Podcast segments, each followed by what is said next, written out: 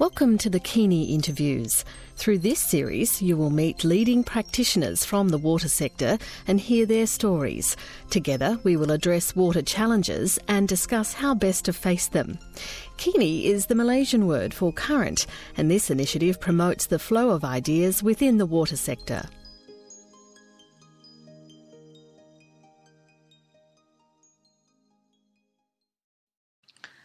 Hello, Welcome to the Kini interview with Dr. Andras Szöllősi-Nagy.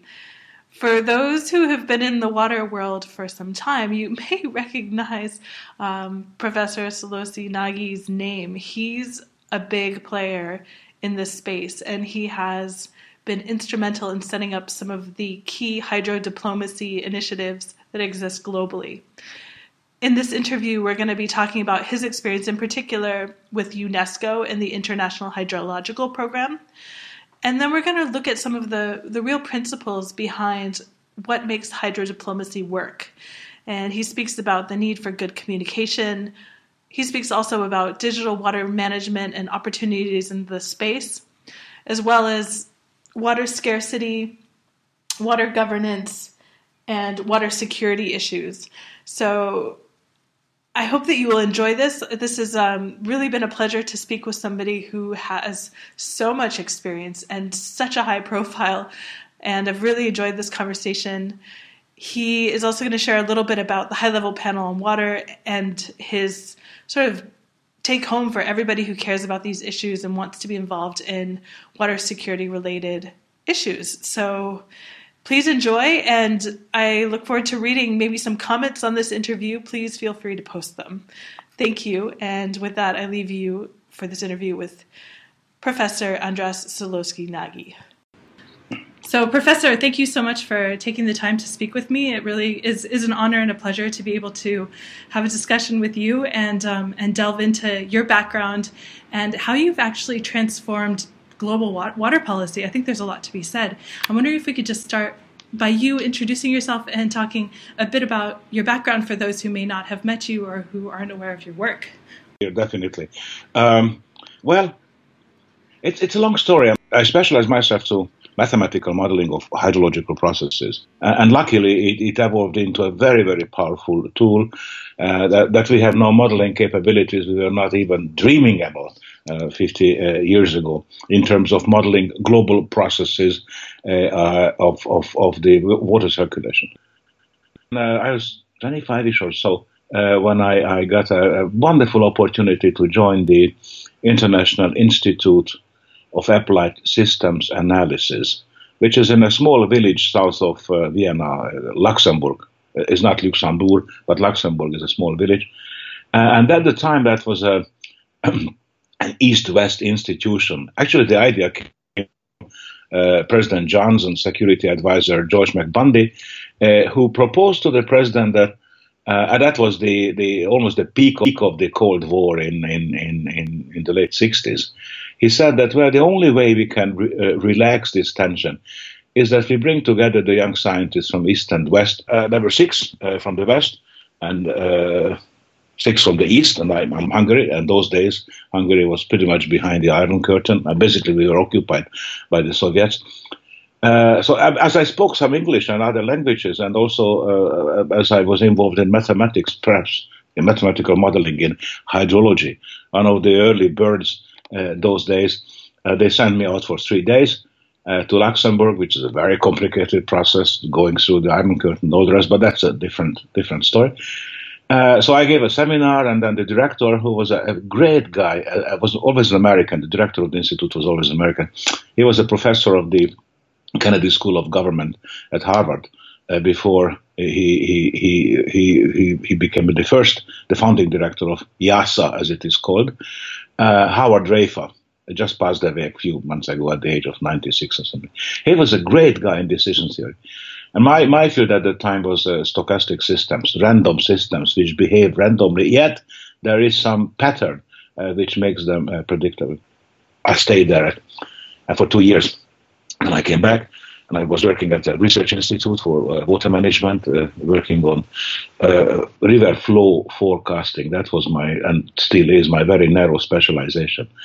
by by developing a new class of models which are uh, partially uh, deterministic, that is to say, they are based on the physical laws, Newtonian laws, and partially statistical, stochastic, as they say, uh, in the sense that uh, they, they look at the random uh, behavior of the residual time series what the deterministic models are producing.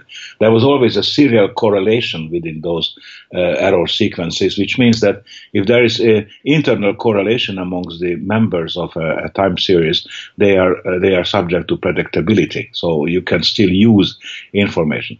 So basically, what I did, I combined the, uh, structured uh, statistical approach and and applied uh, a recursive uh, updating mechanism. Then I came back and then I started to consult for the United Nations, and that was the World Meteorological Organization.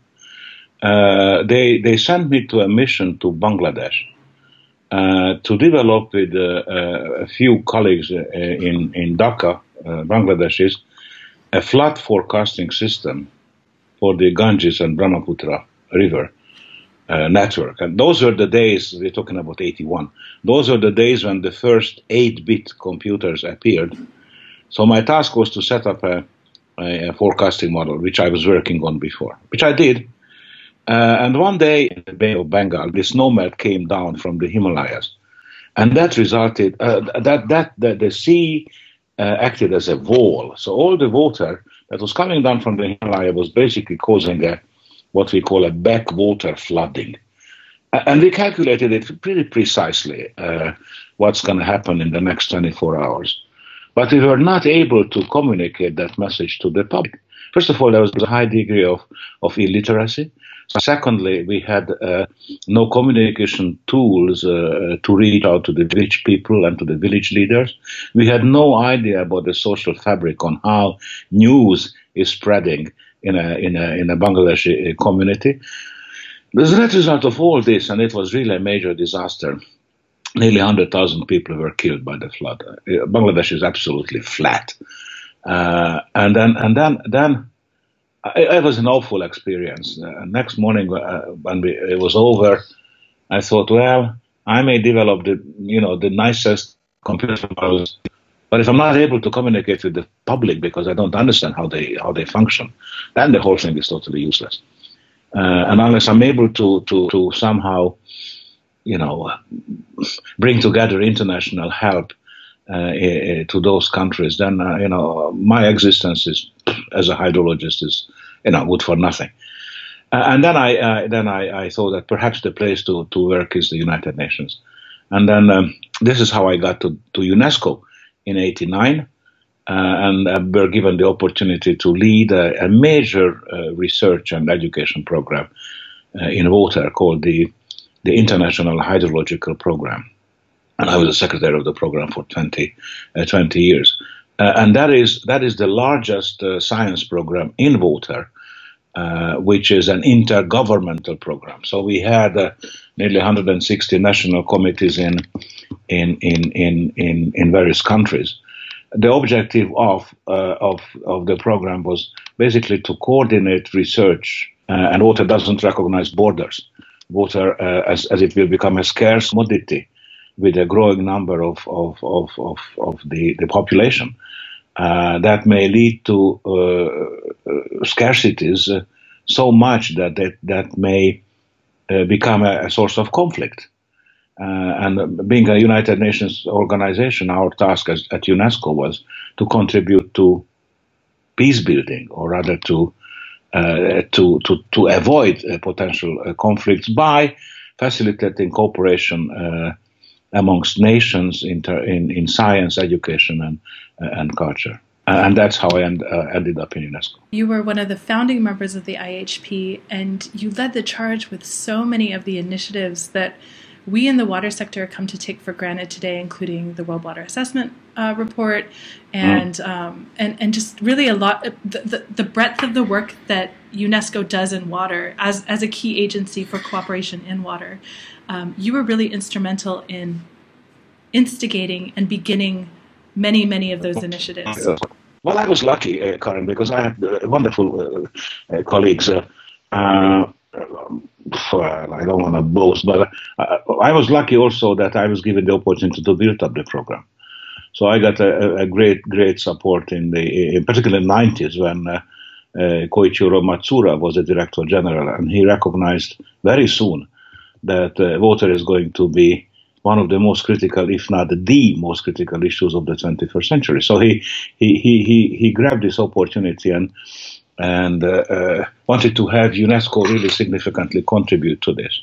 And one of the, the, the spin-offs was the, the World Water Assessment Program, because uh, uh, although UNESCO, well, it was well before me, uh, the whole hydrological decade, as it was called, started in 1965. And that was indeed a decade, a, period of 10 years cooperation in the heights of the, the, uh, the Cold War, with the object, two objectives. One, to know how much water we have on the Earth, how is it distributed in, in space and time, and B, uh, uh, to, uh, to build the scientific foundations of water resources management. Because those days, uh, we talk about the early 60s, all sorts of correlation tools, regression analysis, and, and uh, the computational barriers seem to be unsurmountable because uh, even simply hydrodynamic equations, we talk about very simple partial differential equations, were rather or, or, or, or uh, the first, the, you know, the, the, the, older generation, the one generation before us, they were not even able to solve numerically those uh, equations. So there was a, a, gradual improvement, and UNESCO uh, and IHD and the first uh, two phases or, uh, of the International Hydrological Program uh, were really made fundamental contributions. There were schools which were fighting with one another. The Anglo-Saxon uh, school, which was more analytical, and they were trying to move towards uh, more application of hydraulics and hydrodynamics in understanding the and modeling uh, and forecasting the hydrological processes versus the Soviets. The Soviets were outstanding in continental uh, hydrology. Well, of course, there were some, you know, strategical considerations behind that, obviously, but these two schools hardly two schools hardly talk to one another.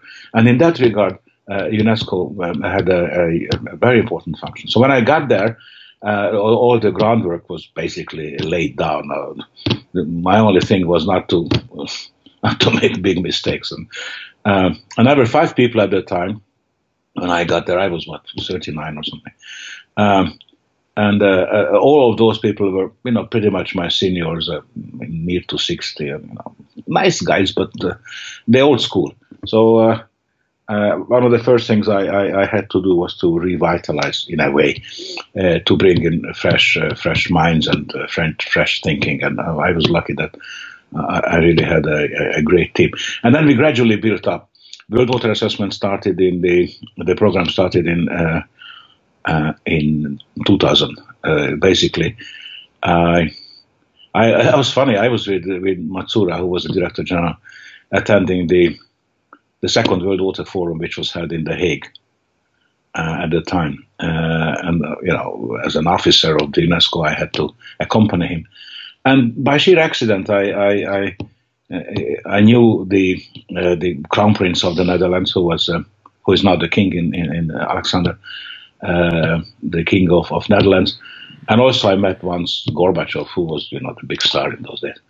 So I took Matsuura and then introduced uh, uh, him to, to the crown prince and also to President Gorbachev, saying that, you know, here is the new director general of, of, of UNESCO. and strangely enough, Matsuura became, you know, very much impressed. And they were chatting, and, and, and he looked at me, and then he said, uh, with a sheepish smile on his face, that you have pretty good friends that can help us. And somehow uh, the rapport between between between Matsuura and myself worked absolutely fantastically. So he doubled our budget and tripled our budget, uh, and we had lots of uh, resources coming from the Japanese uh, government.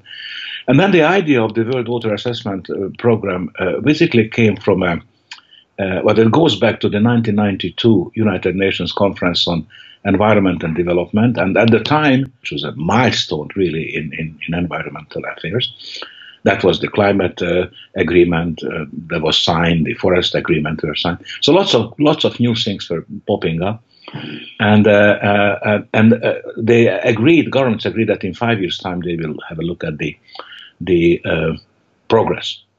So in 97, the General Assembly of the UN uh, examined the, the various recommendations of the uh, uh, the UNCED and how much progress has been made, and they came to the conclusion that that water was by and large a forgotten commodity. And that was the first time when uh, the UN uh, General Assembly uh, has adopted a resolution uh, which, which said that unless action is taken in understanding how much water we have and what sort of social pressures and environmental pressures are, are being exercised on, on that resource, unless you understand that, that we run the risk that uh, a, a, major uncertainty uh, will develop uh, and perhaps water will become a, an important issue. Therefore, the UN General Assembly invited the UN system to come up with a regular assessment of the resource. That was in 97. Uh, nothing happened for two years because nobody had the money.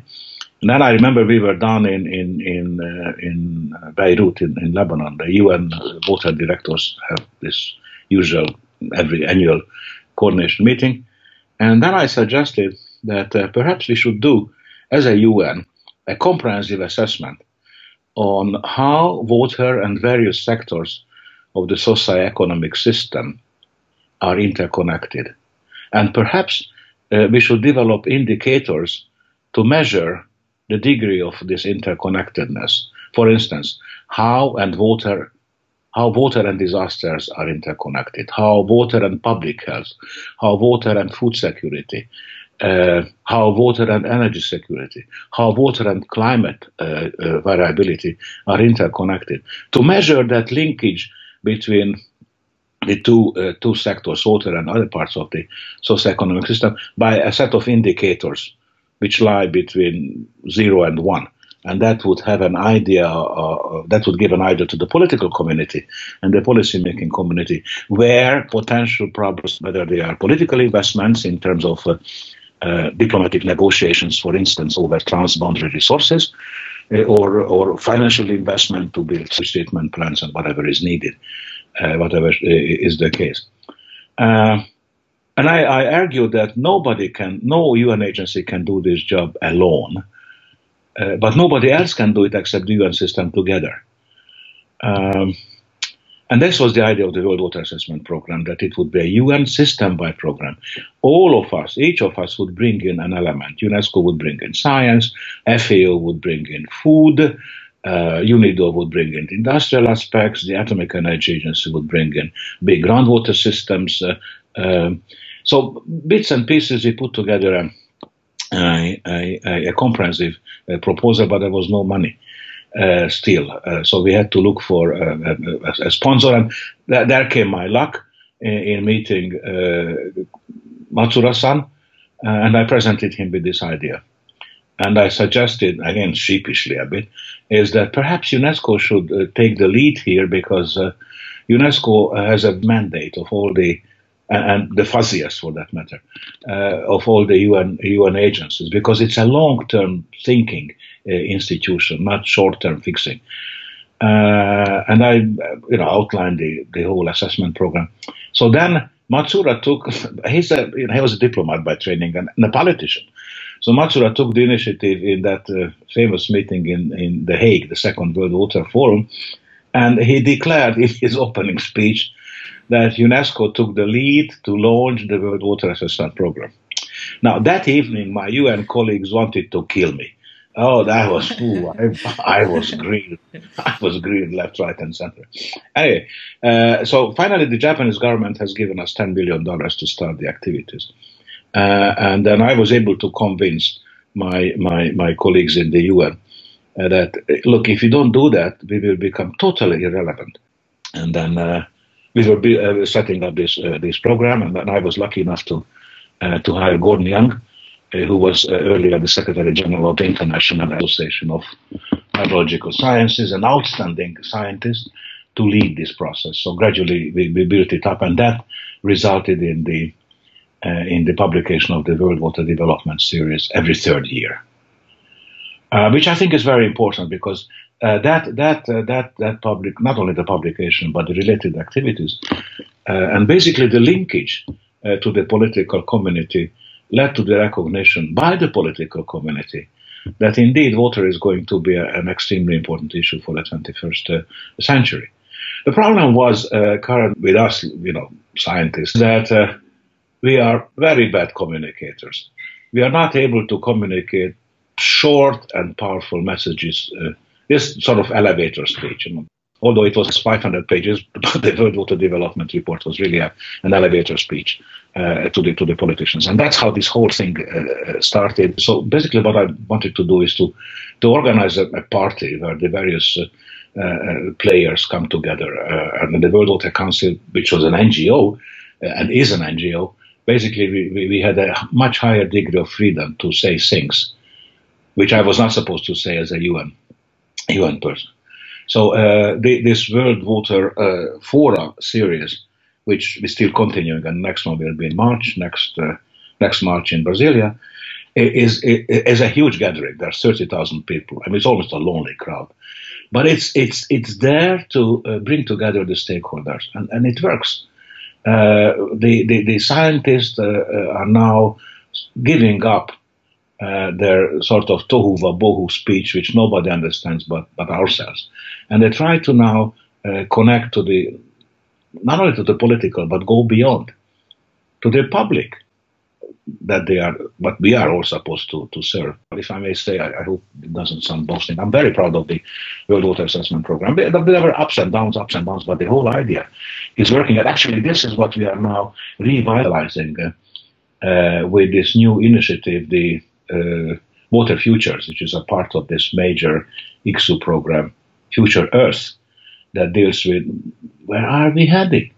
uh, what's going to happen? Uh, is it really true that in, in uh, you know, in, in, if you go the same with the same pace in 80 years or, or so or 90 years, our systems will collapse because of the population pressure and because of the the the, the, the climate change impacts. Uh, uh, is this really true? So well, now we have the tools. Perhaps uh, uh, perhaps you're familiar with that that that program, the Water Future, which is down there in Brisbane. That's where the that's where we have the the, the office uh, in, in, Brisbane, and there are now nearly six thousand scientists who are working on building up a, a global model of the water circulation. That is a great deal of data. Uh, to, uh, to to deal with when when you have a system which covers the whole globe and you have observation data every 500 meters. Now, of course, those observation data are not uh, not ground observations because we simply couldn't manage a system like that, but a system of, of Earth observation systems, satellites and remote sensing. So uh, th- these are the two things which changed the landscape over the past perhaps 10 years. Is uh, there's no more computational barrier, which we have faced uh, badly um, we can compute anything. It's basically it's number crunching. Uh, uh, we talk about mesoscale, so not quantum physical scale. Um, uh, and A and B, we can ob- observe almost anything by by by by these satellite systems and, and, remote observations. And the combination of the two is really enabling the community to identify and tell the politicians where are the hot spots and where those hotspots are, are, are developing. And this is going to be a, a, a leapfrog. Yeah, I think it's really interesting to reflect upon. I guess it would be the last 30 years of starting with principles, um, working through computational hydrology, to now to moving to this completely digital approach. It's really interesting to think along that continuum and how you've been involved since the very beginning, effectively, uh, in negotiations, and then your leadership through this whole process and what will be happening next. It's um, it's quite a story. Well, if I may say the right place and meet the, the, the right people from whom I learned a lot, and, and, and well, I try to make my, my small contribution. But indeed, as you mentioned, uh, the, the, the, the big steps uh, uh, that were taken are all pointing into one direction, and that's not only in water; it's it's it's everywhere in our life namely uh, the digitalization. And then actually what we are witnessing these days is uh, the emergence of uh, digital water management, uh, uh, that um, the, the different scales now could be combined. Uh, normally, our scale of operation was planetary. We looked at the global circulation models, how the atmosphere is changing and how the climate is, is changing, and what the impact of that will be on the hydrological cycle at pretty large scales. I mean, the earlier models, even 10 years ago, uh, the the the uh, mesh, the, uh, the the spatial distance between two computational points was like 500 kilometers, and now we are down to 500 meters. That's Incredible. huge it's of this progress is absolutely amazing, and that's because of the digital technology. On the one hand, the, uh, the planetary scale, the, the, huge movements of water mass versus the, the micro scale. How do you operate a sewage treatment plant? How do you model the water quality of a pond or, or a lake?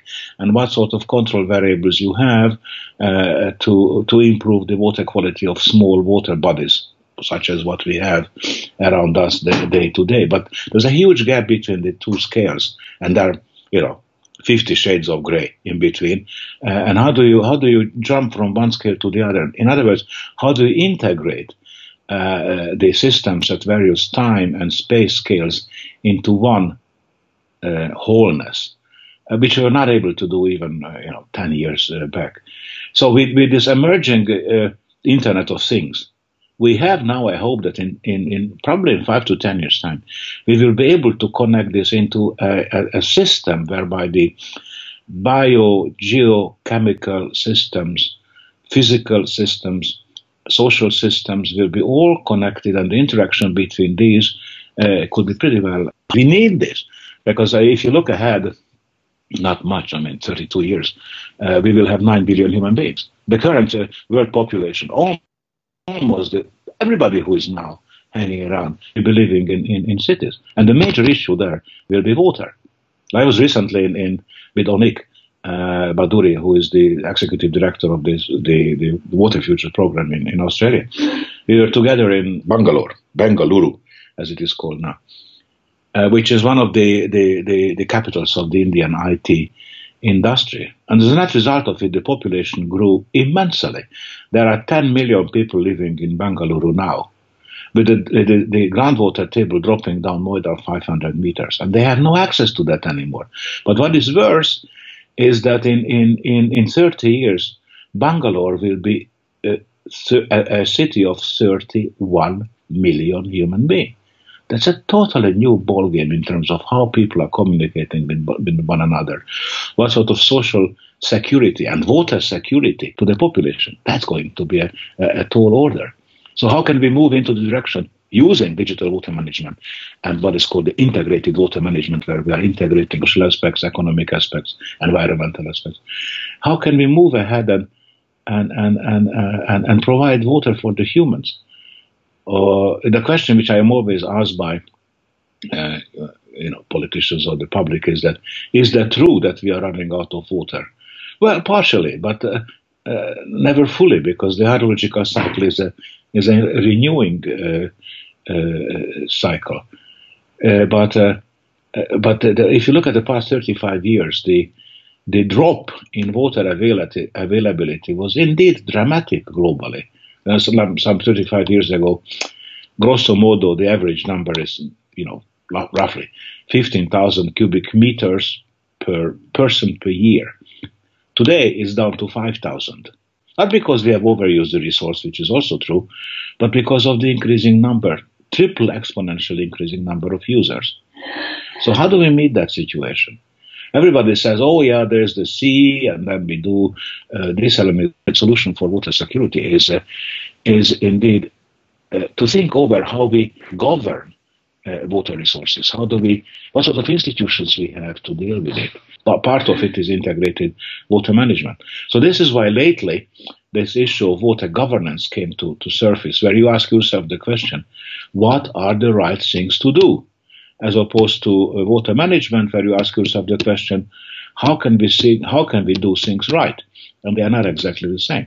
So there are considerations in water governance that go far beyond water availability and forecasting and demand management uh, in terms of ethical issues, how to share, particularly in a transboundary context, educational issues, research issues, corruption. How do we minimize corruption?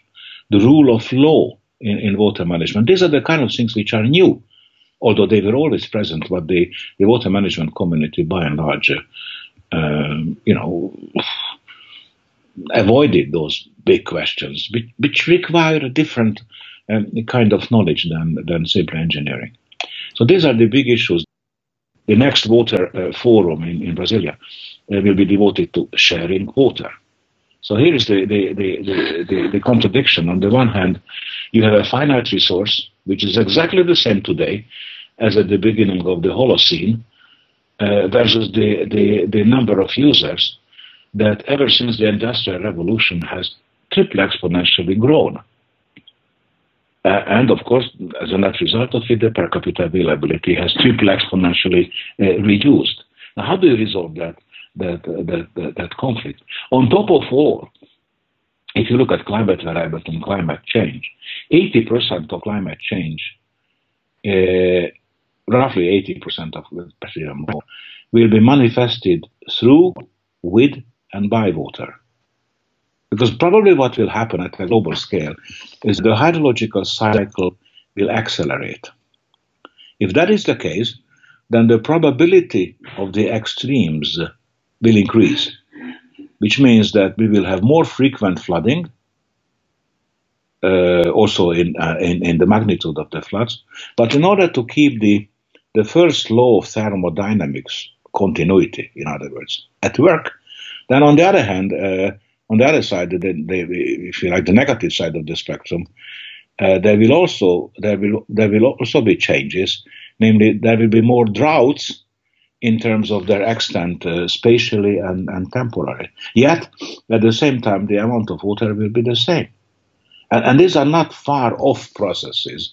These are processes that will probably be already observed by the end of the century. The case in point is is is, is uh, climate uh, change uh, uh, mitigation. And that's the, the, the essence of the, the Paris Agreement. You know, what should we do to keep uh, the temperature increase under the global average temperature increase under two degrees centigrade, below two degrees centigrade? Reason why is not the temperature. The reason is that if it goes beyond two degrees, then perhaps we will have irreversible processes in terms of the acceleration of the hydrological cycle and that's that's that's the bad news. I'm just thinking about um, how how how can those of us who haven't you know who, maybe been in the sector for 10 to 20 years um, think about ways that we can be more effective in terms of addressing some of these global challenges in the future. Well, uh, first of all, I, I think. Uh, and we are moving in that regard into the right direction. We have to increase our knowledge base. Uh, not only on the availability of water, but also how people uh, are, are, are related uh, to, uh, to water. I mean, in the European culture, uh, they, they, what we may refer to as water culture is, all, is gone. If you ask an average European, you know, where is the water coming from? The, the, the response is, well, from the tap. But, and they take it for granted. Uh, but that obviously is, is, wrong. But if you look at the, if you talk to the Africans, the Africans still have an extremely powerful uh, water culture, and you know it's more like anthropology, not not not not natural sciences. But they look at it, it totally differently, and that is why, for instance, Africa shows a very positive example on transboundary cooperation. Uh, in other parts of the world, uh, upstream and downstream countries are at each other's throat on, on, on, on, on how to share water. Some upstream countries um, consider water as, uh, as their property. Uh, and they insist upon uh, absolute sovereignty over the resources. And they say to the downstream country, this is none of your business how I use uh, my water resources on my territory. And that is a source of conflict. Now, uh, one of the one of the, the things is in, in conflict management often is that uh, the parties look at the the source of conflict from different angles and they see a different picture. Uh, therefore, uh, again, we have the tools now which are coming up. Uh, joint uh, vision building is very important because in, in transboundary uh, context, and don't forget that 40% of humanity lives in transboundary basins, which is now nearly well, 40 billion, 4 billion people. That's a huge amount. Uh, so how do you how do you build uh, uh, models? These are negotiation support tools or sort of mathematical models, if you wish, computer models. How do you build up models in in in a process which uh, helps confidence building?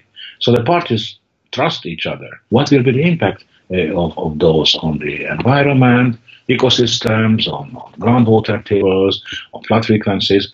Uh, so far, it was basically a, a, a, two parties are fighting one another. So I think what we need to move towards to is two parties or more parties cooperating with one another. There's no other way.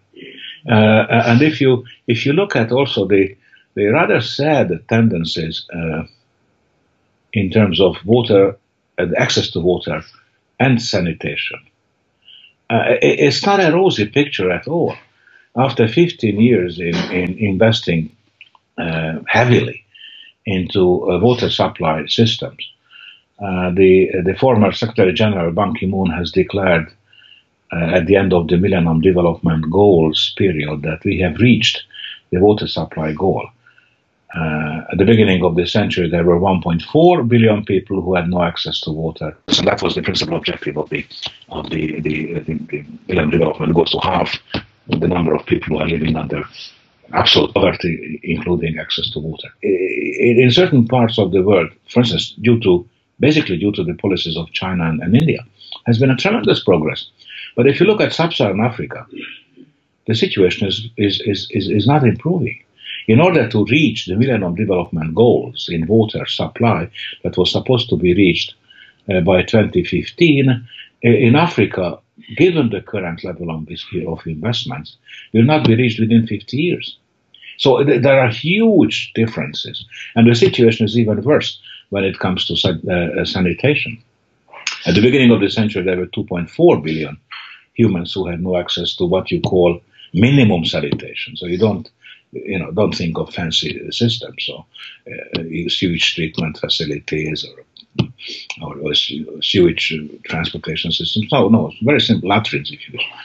Uh, and instead of improvement, the thing is even worse. We have now 2.6 billion who had no access to minimum sanitation. Again, if you look at Africa, sub-Saharan Africa, 90% of the diseases are, uh, are, are, there because of water, rather the lack of water and sanitation facilities.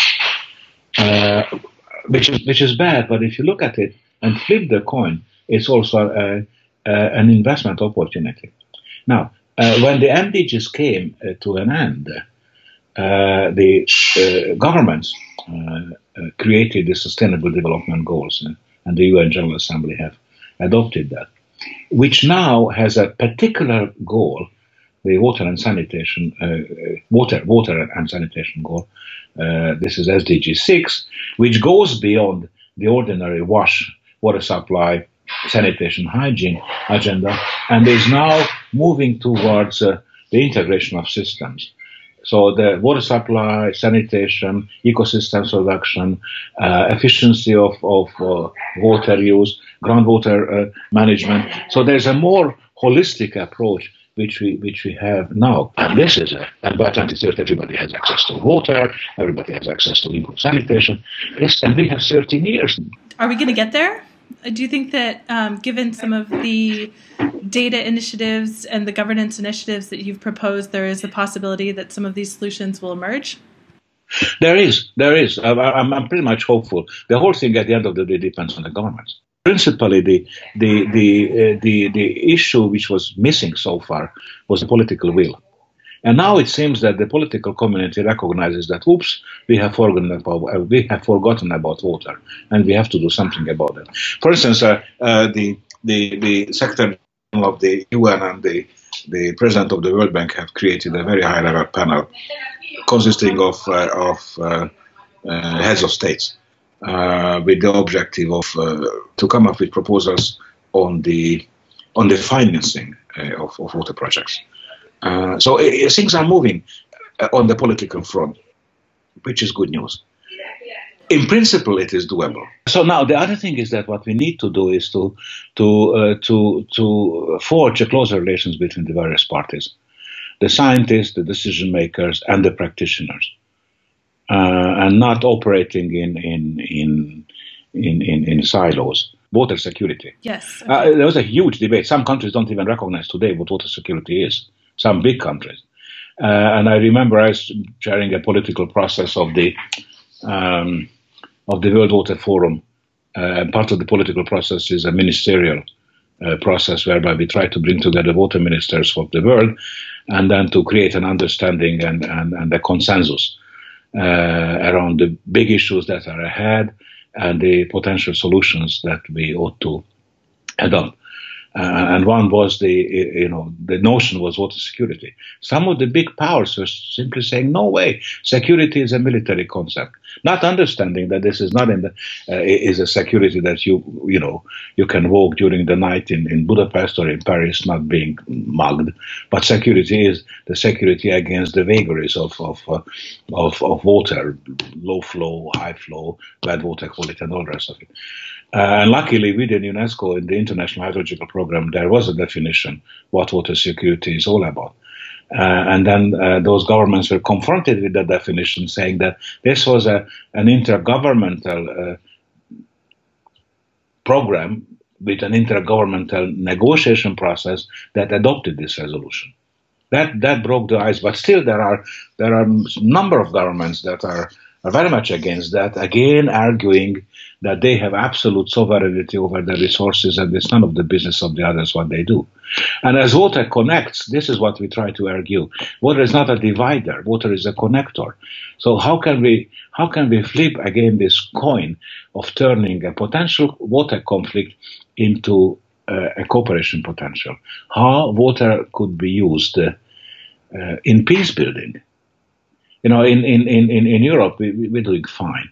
But if you look at what happens in the Middle East with respect to water, this Iraqi situation, the Syrian situation, it's literally a, a matter of uh, life and death.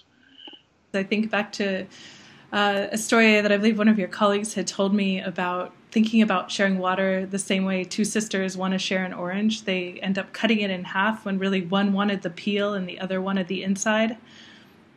So cutting it in half was not the solution that they were supposed to be going for, and how yeah. sharing water is that same approach. That's right. Now, the other thing is that we have enough water. So they, they, this doomsday uh, scenario, people are saying, oh, we're going to be all killed because there is no water left.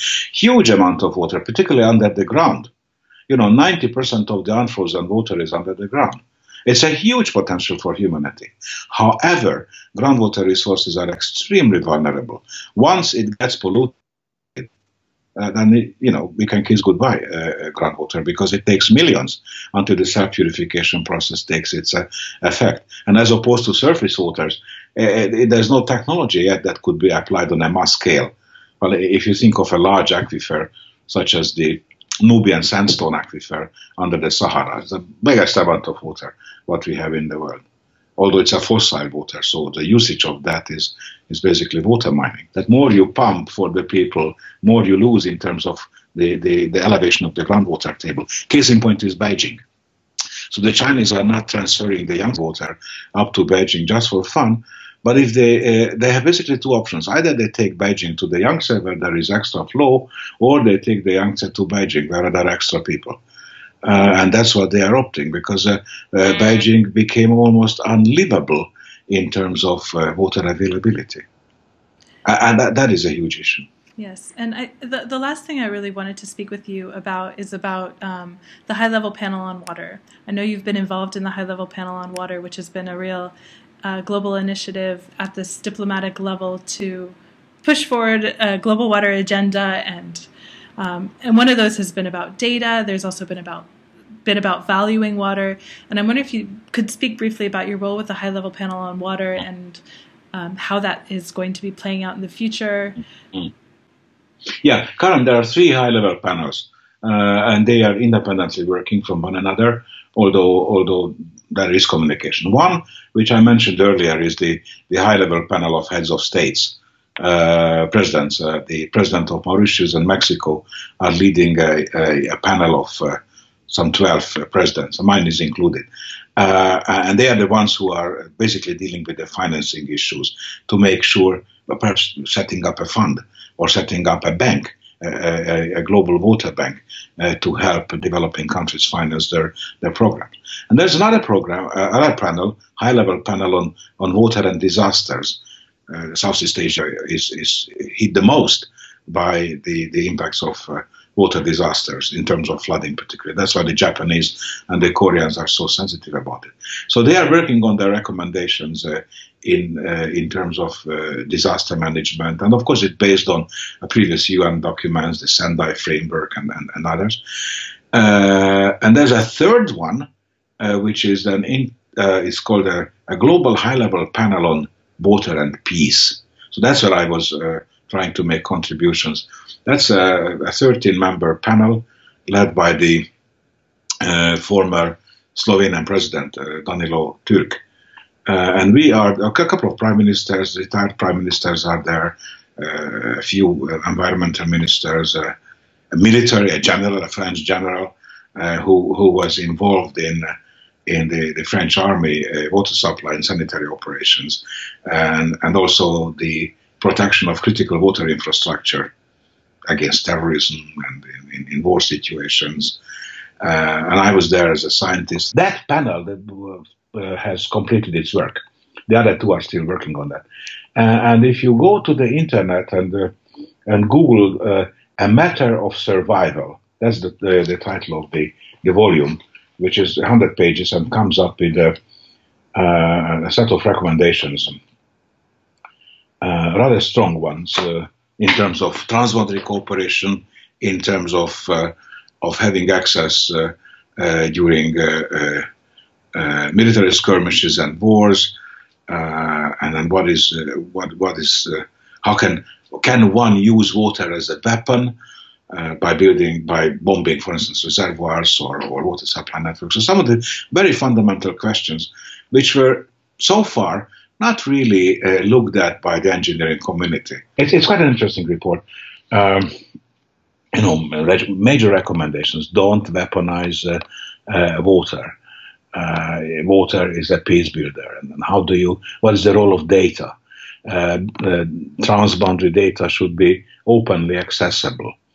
or database, databases ought to be opened up. And don't forget that even today, and when it comes to transboundary issues, many countries consider water data, discharge, for instance, as classified. And the downstream data, that downstream country knows that the flood is coming when they are flooded, because there was no exchange of data priori, let alone exchange of, uh, of forecasting or providing uh, uh, forecasted hydrological variables for the downstream country. Sometimes uh, they're still used as a blackmailing. Yeah, Are you yeah, talking okay. about blackmail? Yeah, blackmail. That's right. Uh, so sometimes the, these data things, uh, or or the, the that you are the owner of the data and you keep it uh, close to your chest and don't uh, uh, give it, don't share it with the downstream data unless the downstream downstream country, sorry, unless the downstream country does this and that. Uh, that is that is blackmail. So th- this this will change again due to technology uh, probably in, in five years' time, we already have uh, um, um, um, well, two dozens environmental satellites that are capable of measuring uh, uh flow velocity uh, from high above, from, uh, from satellites, that combined with digital elevation data enable one to, to calculate or estimate the river flow discharge. Uh, and that's a totally new ball game because it means that data secrecy will be gone, and that's that's that's good news because here, you know, technology is not just uh, having internet and then having access to all sorts of music files and nice movies. They, they, it provided a totally new opportunity uh, that that that could contribute to peace building instead of of, of, of war. Uh, that report, if you uh, look at it, is is, is dealing with transboundary water cooperation, uh, uh, diplomatic approaches, strengthening knowledge based and data driven decisions, open access databases. Actually, the Australians are, are, are initiating a, a, a, major initiative on, on uh, global data sets to share uh, and have access, open access to those, those data. Yes. Yeah, and we've had some recent interviews with Tony Slatyer, who is on the panel, oh, yeah. about about his work and about what's happening and the emerging developments. They are now doing the last uh, uh, uh works on last touches on the on the report, the high level panel on water, and they meet now every month. And in March, uh, next March, again in, uh, at the Brazilian World Water Forum, it will be presented to the to the public, which which is good. Yes. Um, really, to conclude, I just want to leave some space if there's anything else that you would like to speak about or share, or any other kind of key messages that you have that you think people should be hearing right now. Um, the floor is yours. Well, I used to, uh, in public lectures, I normally uh, try to sort of raise the interest and expectations right at the beginning so people wouldn't sleep, which of course they do later. But uh, uh, normally I, I start with a sentence that look, if humanity is able to avoid a nuclear disaster, war, uh, in the 21st century, then the next thing to fix is the water issue. I would like to leave.